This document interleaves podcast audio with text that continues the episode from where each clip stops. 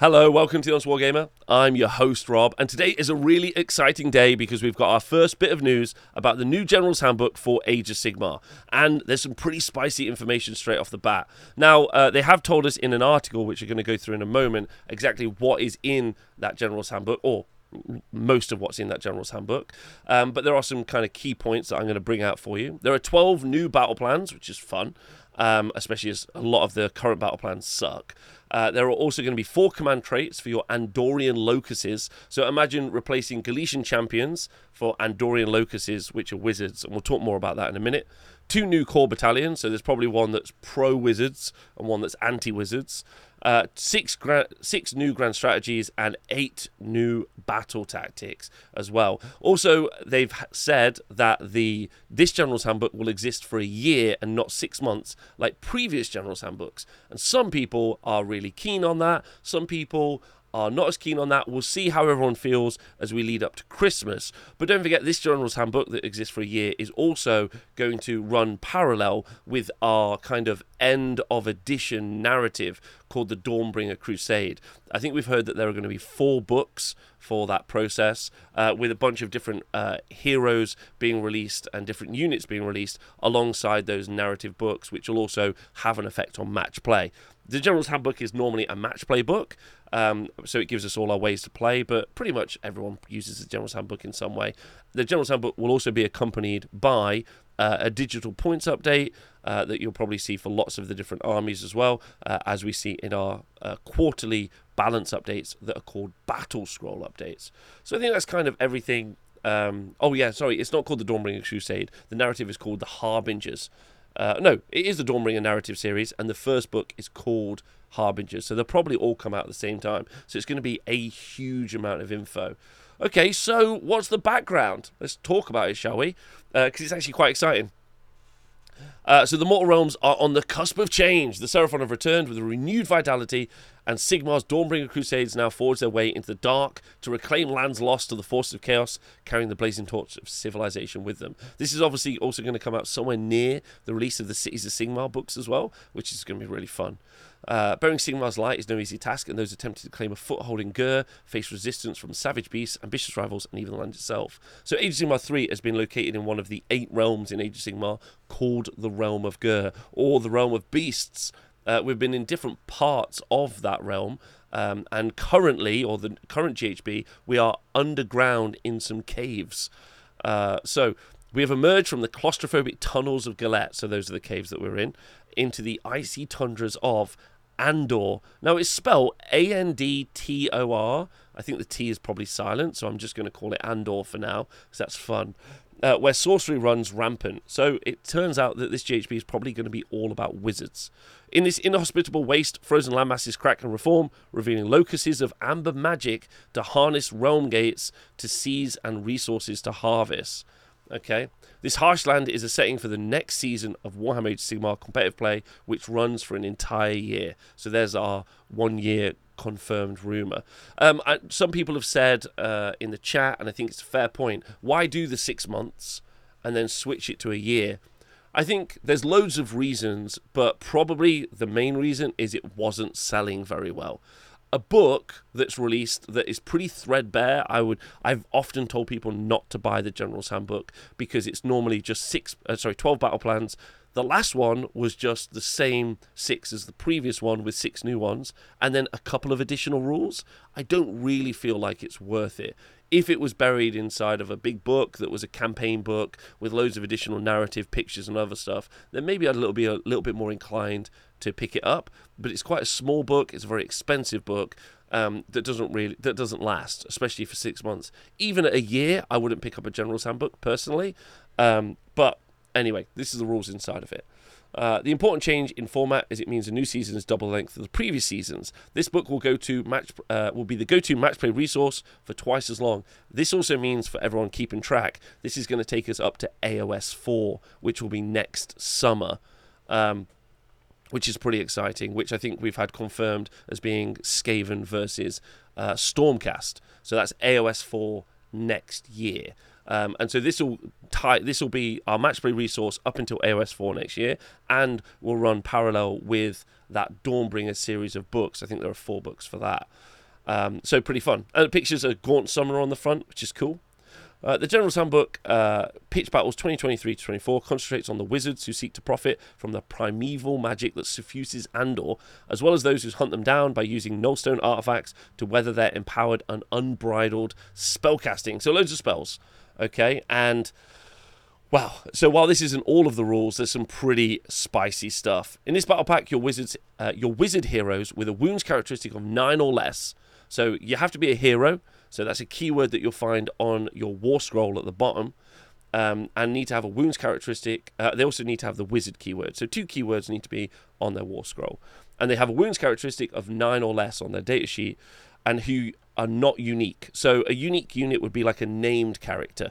So Shalaxi, if you're running, uh, is another one. Although both of those are too many wounds. Uh, so uh, if we can think of a uh, a mounted wizard or like a, a named wizard, um, then that would be one that wouldn't be able to be a Andorian locus. Um, and so if they're not unique, if they've got less than nine wounds, if they're a hero, and if they're a wizard, yeah, then they are an Andorian locus. Uh, each round, the player who's going second in the turn can pick one hero to take advantage of the swelling magic in the game uh, with optimal focus. So, this is an ability uh, that you can get. If they're an Andorian locus, they can cast and unbind an extra spell that round. So, if they're an Andorian locus, then. So, basically, if you're going second in a turn, you choose one of your heroes if they're an Andorian locus, which is, as we've talked about, a wizard that's a hero with less than nine wounds that's not unique, then they can cast and unbind an extra spell during that battle round. If they're not an Andorian locus, then you can get an extra command point, but only that hero can use that command point. So, really useful on your general. Okay, players may also harness the primal magic of Andor, earning special dice which can be used to boost for casting, unbinding, and dispelling rolls. They haven't described in the article how this works yet. This is pretty pretty savage, especially for the really good spell casting armies. Uh, Wizards be warned, however, taming the feral magic of Ghur comes at the risk of a primal miscast. So again, they haven't talked about what that primal miscast is. This obviously won't affect uh, won't affect other wizards, um, that are potentially going to use the primal magic. Uh, so, like Teclis is probably going to be able to just avoid that. Uh, and Andorian Locus can also cast uh, from the Lore of Primal Frost. Instead of picking a spell from their usual selection, such wizards might uh, such wizards might ensorcel their comrades' weapons with Biting Hoarfrost, which is one of the spells, completely changing their to hit, wound, or rend characteristic. And this is legitimately a crazy spell. I imagine there's going to be either three or six spells in the Lore of Primal Frost. So this is pretty huge. For spellcasting armies, being given three additional spells to add in, especially if they're buff spells, is going to be really big. But this spell, Hoarfrost, is going to change the shape of competitive Age Sigmar on its own. Hoarfrost is a spell that has a casting value of 8, so it's very difficult to cast and a range of 12 inches. If successfully cast, you pick one friendly unit wholly within range and visible to the caster, and you pick one melee weapon profile on that unit's war scroll. So one melee weapon. And then you roll a d3. Change the to hit, the to wound, or the rend characteristic of that melee weapon to match the result until the start of the next hero phase they also give you an example. For example, if you roll a 2, you can change either the to hit characteristic to a 2 plus, the to wound characteristic to a 2 plus, or give them Rend 2. So rolling a d3, um, pretty risky because obviously it could be a 1. Now, rolls of a 1 will always fail. So that's really important to remember. But this is going to massively change the shape of Age Sigmar. You're going to be able to take units that previously didn't hit very well and make them hit on twos uh, you are going to be able to have units at Rend 3 who previously had no Rend, or in the case of something like, I don't know, like a Mortek Guard, you can have them up to Rend 3 and then still, you because it changes the characteristic, have an ability to do their command ability Bludgeon, which gives them an additional pip of Rend. So changing the characteristic is actually really big because you can still apply modifiers on top of those characteristics. I mean, wounding on twos is also really great as well. There's lots of units in the game that like hit quite well but don't wound overly well. Um, uh, very very like there's going to be and I would love to if you're watching this video leave in the comments below on YouTube all of the combos what units do you want to have like plus like hitting on twos or wound on twos or be able to give Rend 3 that's what I want to hear from you give me all your good spicy combos uh, in the YouTube comments because I've only just got this information and I want to know all of the best ones that you've got because it's going to be so good right yeah, Squigs with a bajillion attacks hitting on twos. There's a good example. Uh, I think that that's really good. Squig Hoppers with Rend 3, that's another good one as well. Like, there's going to be some really great ones. So, I really want to know what your thoughts are on this. This is going to be massive. And obviously, the first thing you go to is like Tzeentch, because Tzeentch are going to be able to automatically cast this spell using Destiny dice, which is pretty scary. Um, and in addition to that, uh, you they uh, they won't be able to rig or use their destiny dice for the D3 roll. So it's still a it's still a chance that it doesn't go your way, but very interesting, very very interesting. Armies without any spellcasters can take nullstone adornments. So these are going to just be artifacts and upgrades that will be unique to this battle pack. Uh, the hand carved nullstone icon is one such enhancement, allowing heroes to unbind spells or dispel an ender spell with a chance of unbinding another each time they succeed.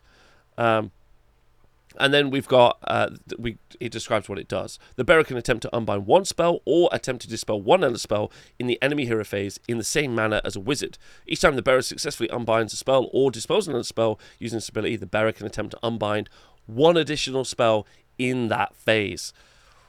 amazing, amazing. Okay, uh, so uh, unbinding an extra spell is really good. Casting an extra spell is actually really good for a lot of armies. Lots of uh, wizards in Age of Sigmar, if you're not aware, are only a one cast wizard as well.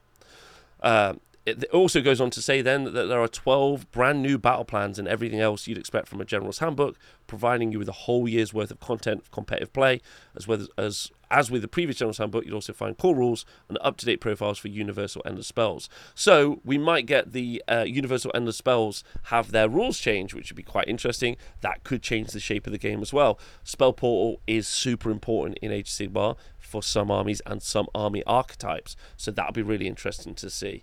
Um, uh, there'll probably be more spells in here as well. Maybe we'll see some direct damage spells. I know, like a spell that you cast on a 12 that does 46 more wounds. I can't, I can't imagine something like that probably because that would be crazy, insane. Um, so you might see stuff like that. There's going to be loads of uh, stuff in there, and it's looking very interesting. If this is one of those times, though, where I'm also interested how you all feel about the fact that this is going to last for a year, because wizard armies are going to get a very natural bonus. Uh, are you running Bone Reapers and like I'm only going to play um, Null Myriad, which has a two plus spell ignore for the rest um, of the year, and then that you're quite pigeonholed because of all of the spellcasting that might happen.